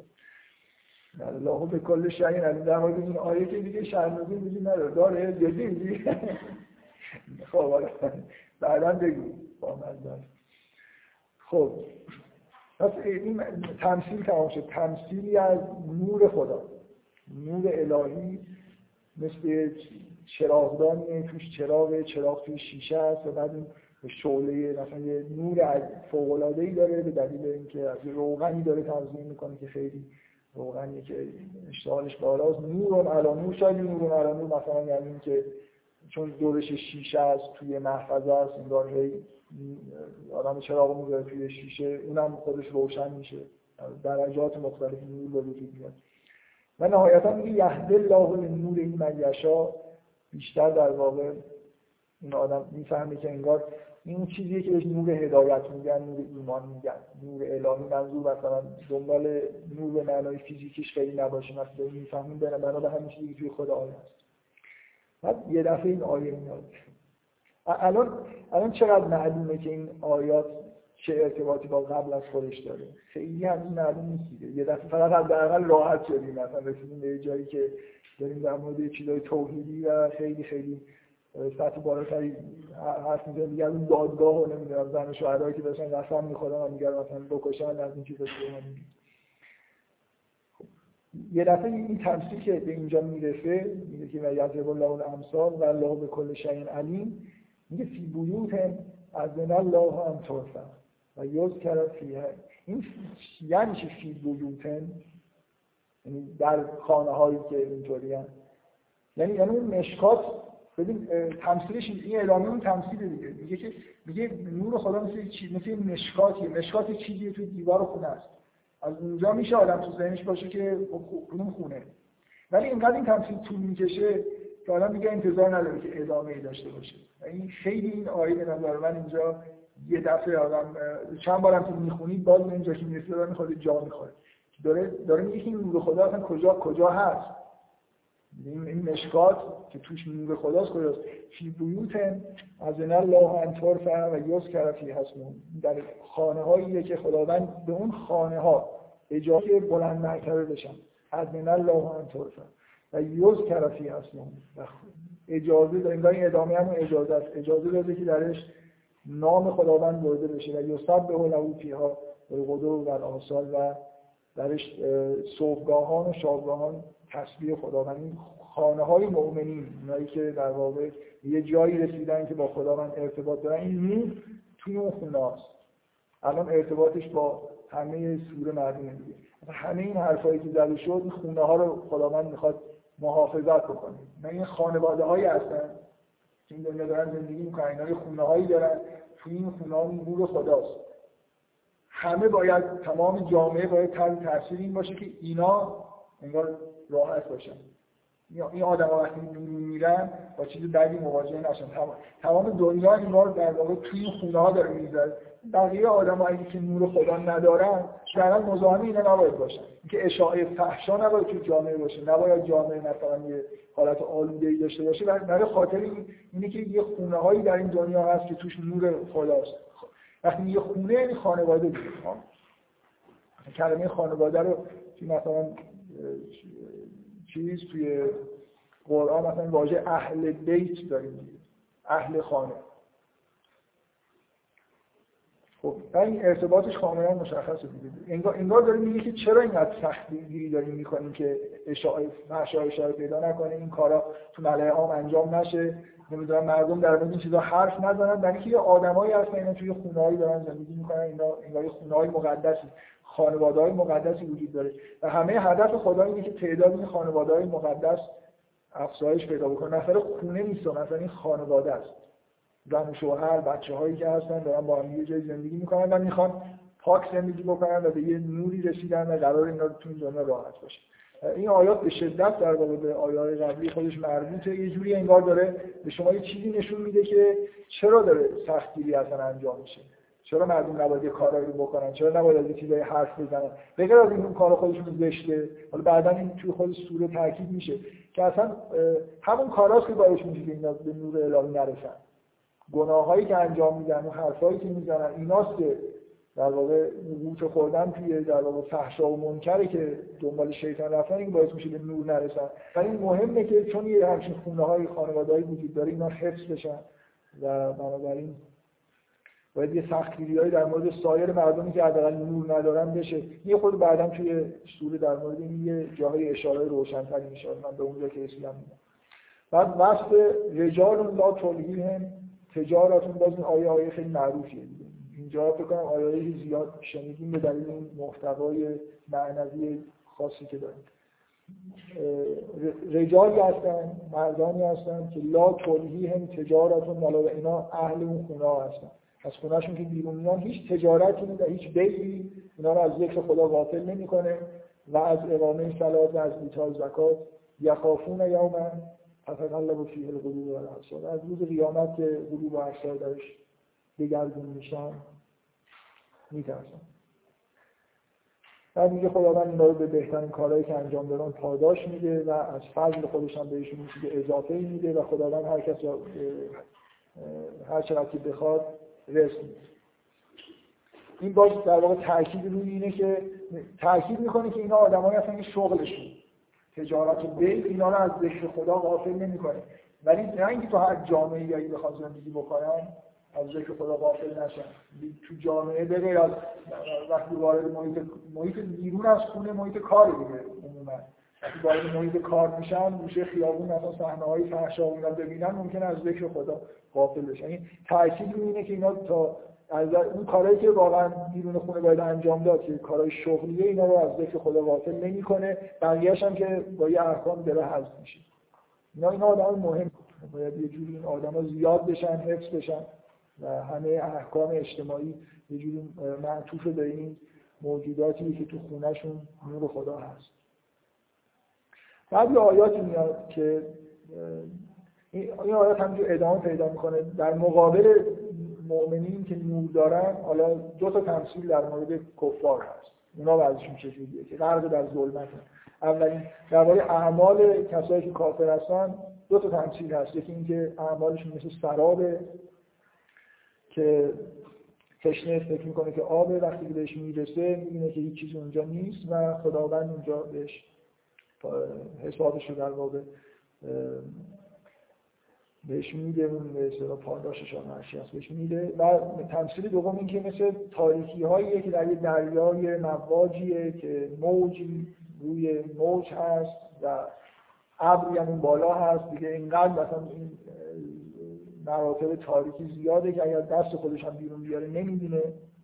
حالا بعضی هم میگن که یعنی اگر دست خودش از یکی از این لایه های ظلمت بیرون بیاره باز دیده نمیشه. و کسی که خداوند درش نوری قرار نداده نور نداره. دو تا تمثیل مخالف اون تمثیل برای آدمایی که نور ندارن. بعد یه سری آیات توحیدی هست من خیلی نمی‌خوام روش تاکید بکنم. که میگه آیا ندیدید که خود هر چیزی که در آسمان این این آیه رو بهش ارادتی دارم قبلا من که دوبار خوندم به نظر من خیلی آیه نشه ارادت دارم این خیلی خوشم میاد. دیگه همینجوری دوست دارم بخونم.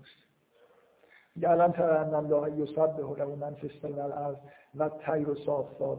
میگه ندیدید که هر چیزی که در آسمان و زمین هست خدا رو تسبیح می‌کنه و طیر و صافات و پرندگان در حالی که بالهای خودشون رو باز کردن. یه جوری انگار اشاره به اینه که پرنده ها چجوری تسبیح خداوندی می‌کنه کل قد علم الصلاه و تسبیح او همه موجودات نماز و صلات و تسبیح خودشون رو می‌دونن و خداوند به هر کاری که می‌کنن آگاه اصلا این آیه توحیدی یعنی کلا اصلا انسان رو انگار فراموش بکنید به اون عالم تکوینی چی میگن عالم اکبر نگاه کنید یه جوری این خیلی خوبه دیگه.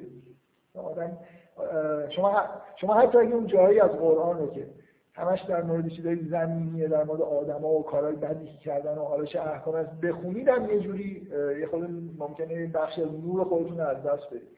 خیلی این آیه ها آیه های خوبی هم که همیشه این در واقع این حرکت از کثرت و وحدت تو قرآن هست که حتی خود قرآن هم که داره به چیزای بدی اشاره می‌کنه ولو اینکه یه جوری اشاره می‌کنه که آدم خیلی در واقع وارد اون فضاهای بد نمیشه فقط یه جوری دور وایمیسته نگاه می‌کنه ولی باز وجود یه آیه های این شکلی تو همه سوره ها جزء سنت های خداونده که یه حرفایی خارج از چیزهایی که در واقع در مورد آدم ها میشه در مورد کل جهان هستی گفته میشه که ذهن آدم همش متوجه حتی مسائل انسانی فقط نباشه. قرار نیست ما خیلی توی انسان بودن خودمونم قرار بشیم.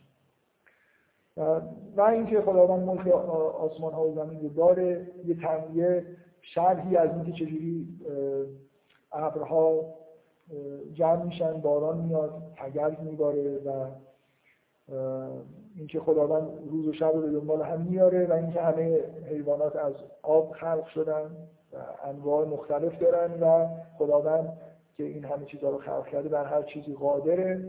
و دوباره این آیه تکرار میشه لقد انزلنا آیات مبینات و الله یهدی من یشاء و صراط مستقیم. و فصل سوم سوره که تا آخرش هست شروع میشه. من دیگه حالا تا همینجا قسمت سوم رو بعدم تا اینجاش واضحه دیگه ها. قسمت سوم خودش از سختتر باشه. گفتن اینکه دقیقا چجوری ادامه مستقیم همه این چیزهایی که تا اینجا گفته من یه دور می‌خوام از دور در واقع کلیات سوره رو بگم. بعد خیلی همه چیزی نمیشه توضیح داد مگر که دقیق بشیم یه خود از نزدیک نگاه بکنیم. به اضافه